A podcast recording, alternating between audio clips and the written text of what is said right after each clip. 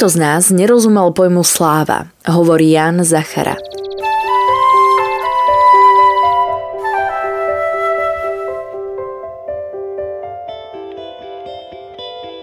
Počúvate podcast Príbehy 20. storočia. Spoznáte v ňom skutočné osudy, na ktoré sa zabudlo alebo malo zabudnúť. Postbellum a aktuality SK nezabúdajú. Vďaka konkrétnym príbehom sa dozviete, akým osudovým dilemám museli naši rodičia, starí rodičia, prarodičia čeliť. Postavení sme tak pred otázku, ako by sme sa v podobných situáciách zachovali my. Rozprávači príbehov 20. storočia rýchlo odchádzajú. Ich spomienky sú dôležité nielen pre nás, ale aj pre naše deti a ďalšie generácie, ktoré už nebudú mať možnosť sa s nimi osobne stretnúť.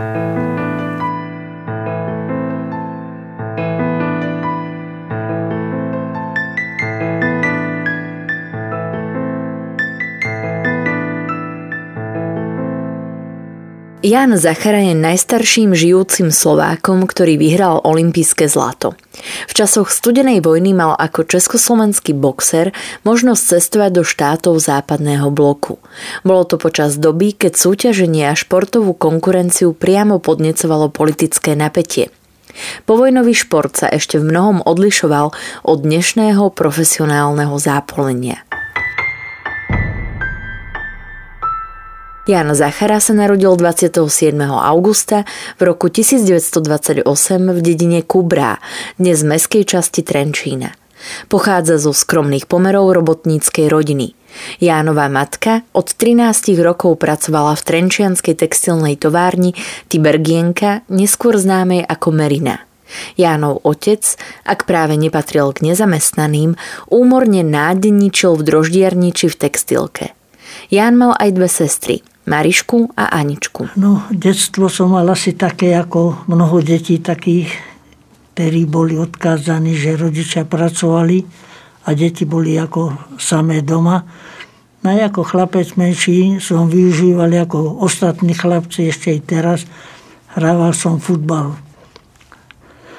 No moc mi nešiel, lebo som bol malý, vždycky ma stakali len do bránky, aby ich nezavadzal. Tak som si hľadal druhý šport. No a Našiel som si ten najjemnejší, ktorý sa robí v rukavičkách box.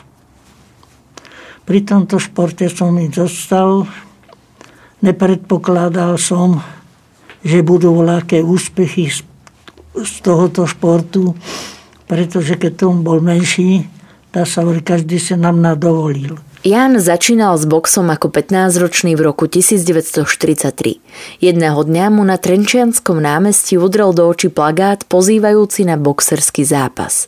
Konal sa v Sokolovni, ktorej priestory v tom čase okupovala Hlinková garda, keďže pôvodom český telovýchovný spolok nevyhovoval ľudáckému režimu. Bolo to práve v bývalej Sokolovni, kde mladému Zacharovi prvýkrát učarovalo pestierstvo. Tréner ho však hneď v počiatkoch zarmútil, keď mu povedal, že na boxera nemá dosť kýl. Keď som mal mať prvý zápas s nejakým pánom Šugom z Povazkej Bystrice a prišli sme na váženie, pretože to boxery robia, že sa vážia, aby sa potom stavali do tých jednotlivých váhových kategórií. A on keď sa postavil na váhu a videl som chlapa, zarostené prsia, všetko, jak taký medveď. A ja som mal len, dá sa povedať, také plchy na tele, tak som mal jedným slovom strach. A keď sme nastupovali ako do ringu, ano, v Trenčianskej Sokolovni, tak sa išlo hore schodkama na javisko a ja som týchto schodkov využil k tomu, že nie som išiel na javisko, ale zabočil som a ušiel som jedným slovom dá sa povedať, že som sa bál. Jan v roku 1941 ukončil základnú školu a vyučil sa za zámočníka. Pracoval v dielni pri tkáčských strojoch v období, kedy sa do závodu Tibergien zavádzali nové automatické stroje. Jan Zachara začínal boxovať v časoch vojnového slovenského štátu. Počas jeho ranného športovania napríklad využívali na tréning aj vojakov. Tento náš pán tréner, ktorý bol, a som spomenul, že bol ako dôstojník z povolania, mal pod rukou veľa ako vojakov na keď títo chceli mať ako v nedelu voľno, alebo im dať voľno, tak sa opýtal, ktorý chce mať ako voľno, tak mali voľno, ale pod to podmienkou, že prišli do telocvične, ktorá ešte dneska ako stojí v Dubnici pri futbalovom ihrisku. A tam teda pre nás boli ako takí sparring partneri.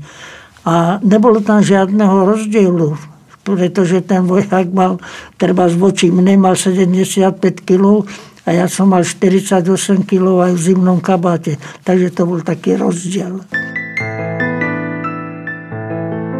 V období Jánových športových začiatkoch v meste Trenčina a okolí ešte neboli žiadne viditeľné a citeľné prejavy vojnového stavu. Mladí chlapci to vnímali ako dobrodružstvo, vojna sa ich osobne nedotýkala. Ján s kamarátmi vnímali atmosféru bojov ako vzrušujúcu. Jan spomína, že si z povstania robili koubojku, nocovali v opustenom guľometnom hniezde, či chodili do už nestrážených vojenských skladov brať hadice z plynových masiek, ktoré si omotávali okolo riadidiel bicyklov. Trenčín bol niekoľkokrát ostreľovaný a keď prišiel letecký poplach, všetci hneď bežali k váhu. Jan a ostatní mladíci sa povyzliekali, aby ich opálilo a pozorovali lietadlá. Nerozvážna mládež vôbec nevnímala hrozbu zhadzovania bomb. My sme to viac menej brali, bych povedal, skoro všetko bolo ukázkové, pretože vtedy začínali roje americké prichádzať, keď lietali a chodili bombardovať na Polsko, lebo niekde, kde boli objekty ako pre nich. A my ako chalani, pretože keď bol ako poplach, tak zo závodu z Meriny teda ešte Tibergenky, všetko obyvateľstvo, teda, ale je lepšie povedané, osadenstvo pracovné, bežalo ako k váhu a pripadalo to tak, že sme sa skoro viac menej opalovali a nemali sme vôbec na mysli ten dopad, ktorý by bol býval, keby boli títo lietadla zhadzovali bomby na tieto oblasti. A e, spomínate si, ako vaša rodina alebo vy ste vnímali vyhlásenie slovenského štátu? No ja myslím, že prebiehalo to normálne ako asi ku každého občana, pretože do duše nikomu človek ako nevidel. Ja som bol vtedy žiakom na 5. ľudovej škole a naša škola bola vtedy naproti gymnázia, ktoré ešte dneska stojí. Viem len toľko, že študenti z tohoto gymnázia vyšli pred školu a spievali tam ako slovenskú hymnu. A vtedy nám bolo ako povedané, že ako slovenský štát ako vznikol. Slováci sme od rodu, slovenskému národu,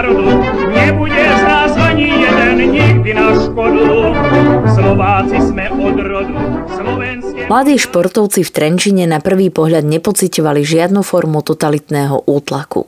Gardisti, ktorí sídlili v Sokolovni, podľa Jánových slov vychádzali s tunajšími zápasníkmi i ostatnými atletmi bez problémov.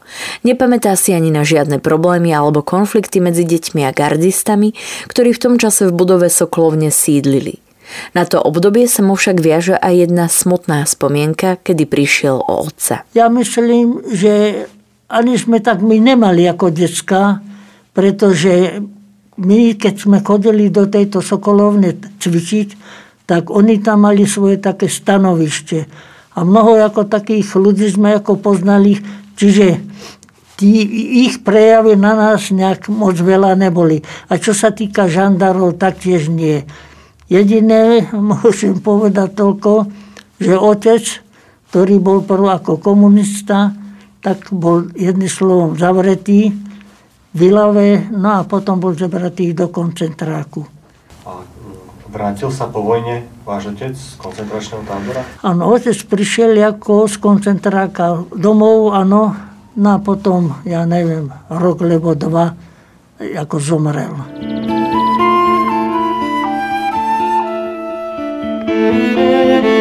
thank you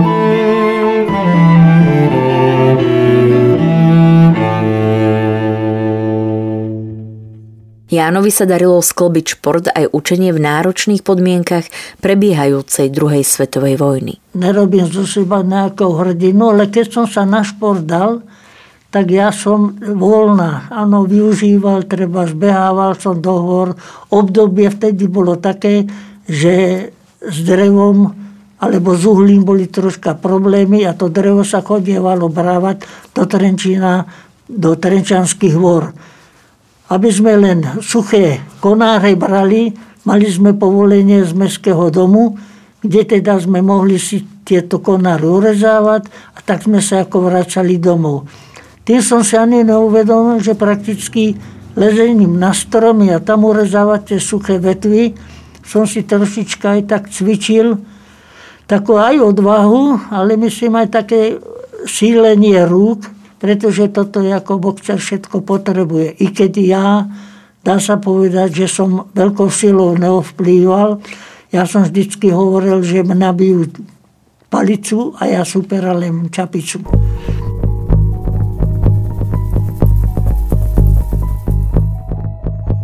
Napriek mladickej ľahkovážnosti Zachara cítil, ako sa ľuďom zretelne uľavilo, keď Trenčinom prešiel front a skončila vojna.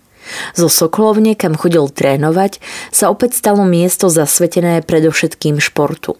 Tesne po vojne sa Zachara stal juniorským majstrom Slovenska v mušej váhe.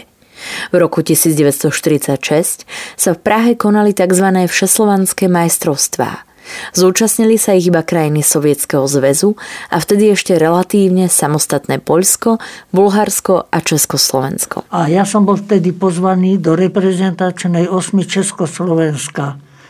Bol som, dá sa povedať, že najľahší, pretože aj potom po mojich výkonoch písali v novinách, že najlepší a najlepší.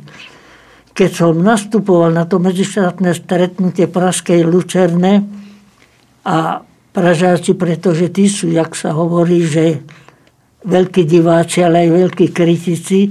A keď videli nastupovať teda moju postavu, tak začali vykrikovať, hele, to lepšieho nemáte, to ste poslali takovou žížalu, ale mali pravdu. Taký som ako vypadal. No ale keď som prvý zápas vyhral s nejakým Poliakom Žulejom a ďalší zápas som potom boxoval s Juhoslovanom, ktorého som tiež porazil. A tretí zápas som nastupoval proti Sovietovi Segalovičovi, tak ten obraz ich pokyrkov sa celkom zmenil. A zvlášť, keď som boxoval so Sovietom, ktorý bol, mal 27 rokov a ja som mal vtedy ďaleko menej. No a musím povedať, že som sa ho pretože už keď sme nastupovali na váženie, on bol zarostený, nechcem sa vyjadriť ako, ano, a ja som mal len také, ako vata, také počky po, precu, po prsiach, tak jedným slovom, išiel som so strachom aj do tohoto ringu. No on, pretože týchto mojich dvoch superov predtým hneď v prvom kole knokautoval, tak som sa jedným slovom v tej ostražitosti tak uhýbal, že on ma, dá sa povedať, vo veľkom ani moc netrafil. No a to nejak pracovalo a nejak ešte zrušovalo viacej divákov, pretože potom z ringu som nebol, jak sa hovorí, ten malý a nešikovný, ale potom dá sa povedať, že dosť taký opísaný, pretože na druhý deň v novinách už potom písali, že najmladší a najlepší.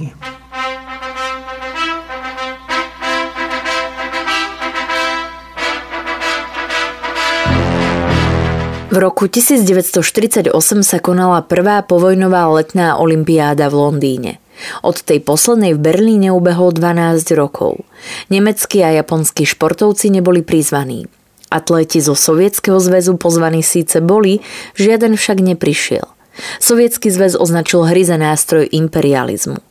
Po tzv. víťaznom februári 1948 prevzali moc v Československu komunisti, čo však nebránilo štátu vyslať na hry svojich reprezentantov. Ján Zachara mal byť pôvodne tiež súčasťou reprezentačného výberu. Za zvláštnych okolností však nakoniec necestoval. No najhoršie bolo, že dva týždne pred rozhodnutím do na olympijské hry sa mi pri tréningovom zápase roztrhlo obočie tým som vedel, že asi budem odpísaný, pretože podmienky na určenie, kto pôjde na Olympiádu, bývali vždy tvrdé. Pretože ja sa vrátim z piatky k londýnskej olympiáde 1948, keď som bol vybratý a dá sa povedať, že z Baťovian, teda iších dneskajších ako partizánskom, sme boli vybratí traja, Julko Torma, ktorý išiel, ľahká atletka Strakova a ja. No, zobrali mi mieru na šaty, zobrali mi mieru aj na topánky, no a potom mi zobrali aj pas, takže ja som sa ako tejto olympiády nezúčastnil.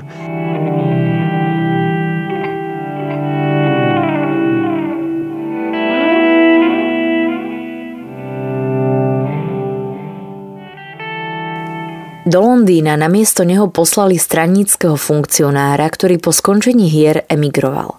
Emigrovala aj náčelníčka Sokola a vedúca družstva československých gymnastiek Mária Provazníková. Ako dôvod novinárom uviedla nedostatok slobody po komunistickom prevrate. Nasledujúca olympiáda sa konala v roku 1952 v Helsinkách.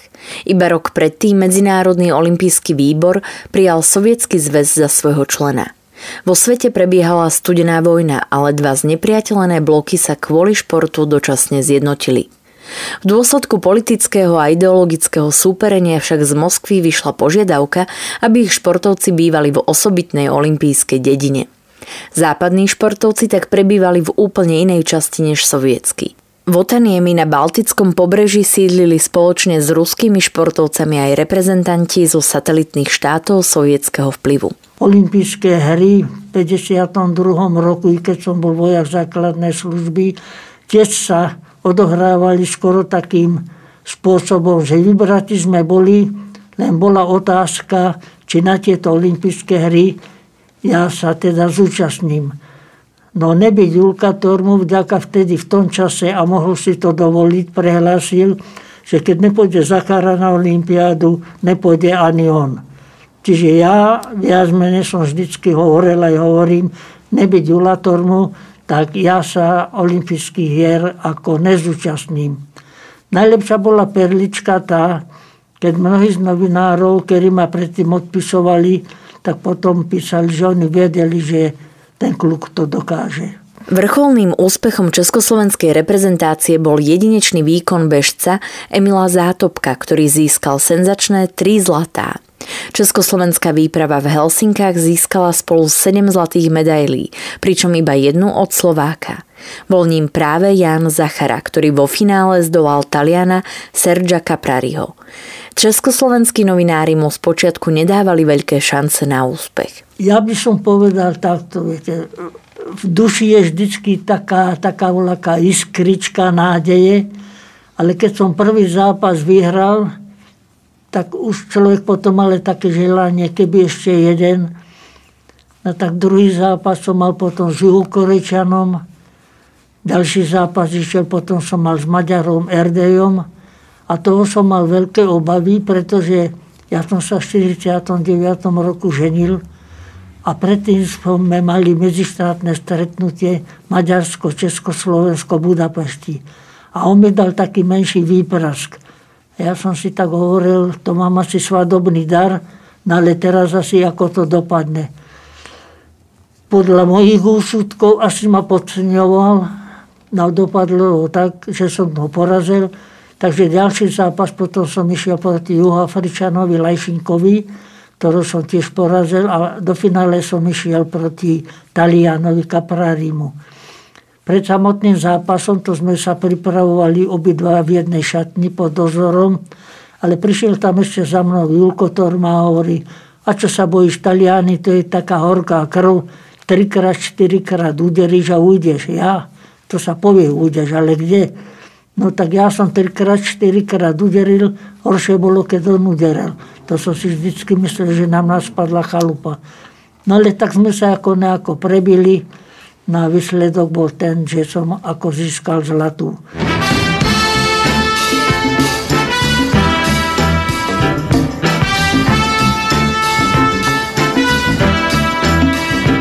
Čase, keď 24-ročný Zachara vyhral zlato, zažíval Trenčín z víťazstva svojho rodáka skutočný ošiaľ. Mnohí ľudia prejavovali radosť z úspechu miestneho mladíka aj v duchu dobových noriem. Napríklad predáčka Rúžena Hola slúbila, že jej tkáčky splnia 5-ročnicu s ročným predstihom a členovia Sokolskej jednoty Merina sa zaviazali odpracovať tisíc brigádnických hodín na štadióne. Zamestnanci závodu Merina sa mu vyzbierali na sumu 10 200 korún, čo bola suma zhruba vo výške jedného mesačného platu. Keď som prišiel domov, dostal som 12 dielov Stalinových spisov od povereníka pána, ktorý mal na starosti ľahký priemysel, som dostal 3 metre látky. A myslím, že keď niekto čaká, že financie voláte, tak to bola doba, ktoré sa každý držal, že amatérizmus musí byť. A vtedy aj predseda Medzinárodného olympijského výboru, pán Brendič, bol veľký ako zástanca amatérizmu, takže dopadlo to tak, ako to dopadlo. Po olympijskom víťazstve Zachara pokračoval v úspešnej športovej kariére. Prestúpil do Rudej hviezdy Praha. V jej drese získal ďalší titul majstra Československa a bol mu udelený čestný titul majstra športu. 50. roky, ktoré boli poznačené politickými procesmi a neslobodou, Ján ako športovec príliš nevnímal. My sme mali ako športovci taký priestor. Keď sme išli do Berlína, prechádzali sme tou zónou západnou, čiže pre nás to neboli problémy Išli sme aj okolo toho múra, ktorý bol prakticky, dá sa povedať, nie, že bol, ale je dneska taký symbolický, pretože na tom múre, ak hovorili moc ľudí, ktorí chceli, jak sa hovorí, dostať na tú druhú stranu, zaplatili ako svojim životom. My tieto veci viac menej sme sa len dozvedeli z vyprávania, ktoré nám, ako hovorili športovci z NDR.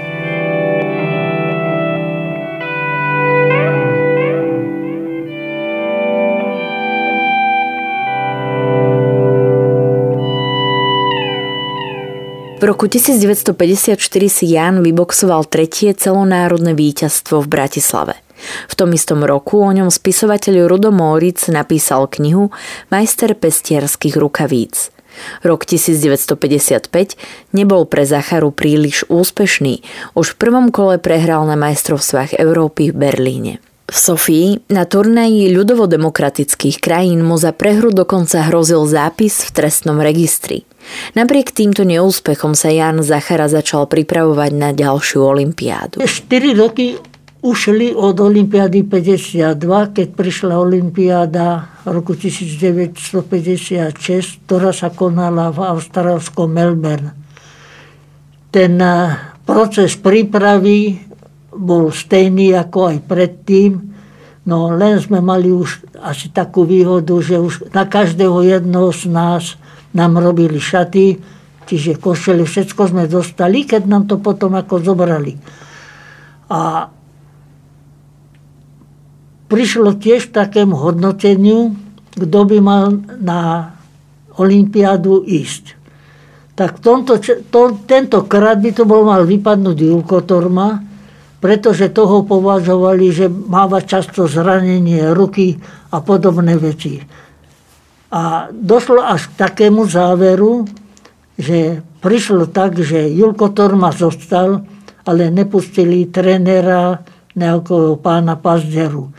Čiže išli sme borci a tréner neišiel, pretože Julko Torma vtedy sám povedal, to, čo robí ten tréner, to sekundovanie, to dokáže aj on, čiže ide radšej viacej športovcov, ako by mal ísť tréner. Jan ešte nastúpil na Olympiáde v perovej kategórii do 57 kg a skončil vo štvrťfinále.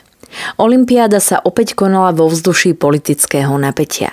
Násilné potlačenie maďarského povstania sovietskými vojskami viedlo 50 maďarských športovcov k rozhodnutiu nevrátiť sa naspäť domov. Keď Maďari prišli ako, vždycky sa ako dávali vlajky, každý ten štát, tí športovci toho štátu vyvesovali vlajky svojho štátu, áno, do toho poradia.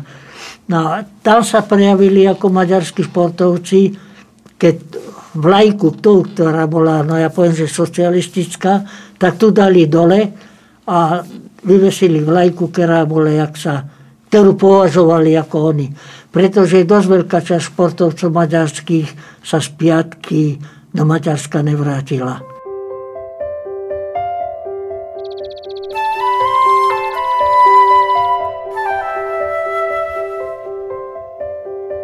Ťaživosť studenej vojny pocítila aj zlatá medailistka v hode diskom Olga Fikotová. Tá sa na Olympiáde zoznámila s americkým kladivárom Haroldom Connollym, s ktorým sa čoskoro zasnúbili. Vzťah českej reprezentantky so športovcom z imperialistickej krajiny sa nevyhol zásahom komunistických úradov. Aj pamätník na ich vzťah spomína ako na neobvyklé počínanie počas politicky vypetej doby. Kým československá reprezentácia putovala do Melbourne, lietadlom francúzskej spoločnosti cesta naspäť bola hotovou odiseou. Pre nás, ako pre celú československú výpravu, sa olympijské hry, Boh vie, ako neskončili. Boli pre nás zaujímavé, v tom čase sme nadávali, dneska je to pre nás velice dobrá spomienka, pretože na olympijské hry do Melbourne sme leteli lietadlom francúzskej spoločnosti Armagnac, no ale z piatky sme sa museli pre údajnú poruchu lietadla vrácať sovietskou lôďou Gruziou, ktorou sme z Melbourne 8.12. vyplávali a na Silvestra alebo pred Silvestrom sme vplávali sovietskou lodou, na ktorej išli aj sovietskí športovci do prístavu Vladivostok. Potom sme išli 8 dní a 8 nocí rýchlikom do Moskvy a z Moskvy potom za 2 hodiny tričkáčom sme boli ako v Moskve. Pre nás to, hovorím, v tom čase bola výprava, alebo aj celé to naše dianie, že sme najprv nadávali, ale spomienky sú, myslím, všetkých účastníkov veľmi pekné. Lebo dneska asi naši legionári boli prví, čo takouto cestou vyšli a my ako Československá výprava olimpionikov sme boli si druhá. Československá reprezentácia cestovala z Austrálie domov neskutočných 34 dní. Boxerská kariéra Zlatého Zacharu smerovala ku koncu a v tom čase do rodiny pribudlo druhé dieťa. V roku 1959 zavesil rukavice na klinec a sústredil sa na rodinu a na prácu. Vtedy už štvrtý rok pracoval v Dubnickej oceliarni, kde zostal až do dôchodku. No ja som v porte boxerskom ešte pokračoval, pretože ja som 1 mája presne 56 som prišiel ako do Dubnice. Ja som sa už v Dubnici aj posledné mesiace pripravoval na Olympiádu do Austrálie, ale keď som prišiel do Dubnice, tak som pôsobil ako aktívny boxer a potom som prevzal ako trenérstvo a pôsobil som na odbornom učilišti Dubnickom zamestnaní som pracoval, ja som tam odpracoval 29, hovorím, že odpracoval 29 rokov a 4 mesiace a pôsobil som na hutnom závode, ktorý bol vtedy vo výstavbe a pracoval som na oddelení odlievárne, kde sa ocel vlieval, odlievala do, ingot, do kokila, do ingotov. A pri tejto profesii som, ak sa hovorí, vydržal celé tie roky. Do ringu sa Jan Zachara vracal aj po konci súťažnej kariéry, ale už iba ako tréner. Zlatý olimpijský medailista a úspešný športovec Jan Zachara videl svoju budúcnosť v zamestnaní a v rozrastajúcej sa rodine. Ja keď som začal totiž trénovať, ja som povedal, že ja na dopoludnejšie tréningy nebudem chodiť, ale len na odpoludnejšie, pretože ja som sa chcel ako venovať práce, pretože vtedy som videl ako svoje živobytie. Viete, bolo veľa ľudí, ktorí ako do športu vtedy hovorilo a videl som istotu jedine v tom zamestnaní. Ja som nechcel profesionála ako nikdy robiť, že istotu som mal jedine v hentom. Viete. A vtedy bola ešte taká alternatíva, že mnoho ako pracovníkov posílali na zapracovanie do Plzne, pretože tá bola ako taká matka pre Dubnickú oceliarem, vôbec pre Dubnické hute. Takže v tom som videl takú istotu. A mal som aj taký dojem, že dosť ľudí hovorilo do športu, ktorých snad ani, nie že nemali, ale ktorých slova boli niekedy rozhodujúce a nie v prospech športovca. Jan začal svoju trénerskú kariéru na Dubnickom učilišti. Trénoval aj slovenských reprezentantov vtedajšej Československej federácie a trikrát sa im podarilo získať titul majstra republiky. Trénerstvo sa venoval do vysokého veku aj po rozdelení republiky v Dubnici nad Váhom a neskôr v Ilave. Ako úspešný športovec sa zúčastňoval aj mnohých besied s mladými ľuďmi. Mnohokrát, keď mám ako dotaz na box ako na šport po tej zdravotnej stránke. A dosť vás pri takých besedách príde aj také, taký dotaz, viete, že či človek z toho nemá ke, nejaké následky. Tak ja som vždycky hovoril, že box je najjemnejší šport, pretože sa robí v rukavičkách, áno. Zatiaľ som nepocitoval niečo na sebe, na svojom zdraví. A keby aj, tak by som povedal, áno, to mám ako od boxu. Ale keď použijem to slovo, od čoho sú hlúpi tí, čo neboxujú. To bych urobil na záver. K pôsobeniu Jána Zacharu ako trénera pestiarského mužstva v Dubnici nad Váhom sa však viaže aj 16 ložiek zo spisu EŠTB. Menovaný v nich vystupuje ako dôverník, skrycí menom Jano, poskytujúci informácie príslušníkom štátnej bezpečnosti predovšetkým pri výjazdoch boxerských družstiev do zahraničia.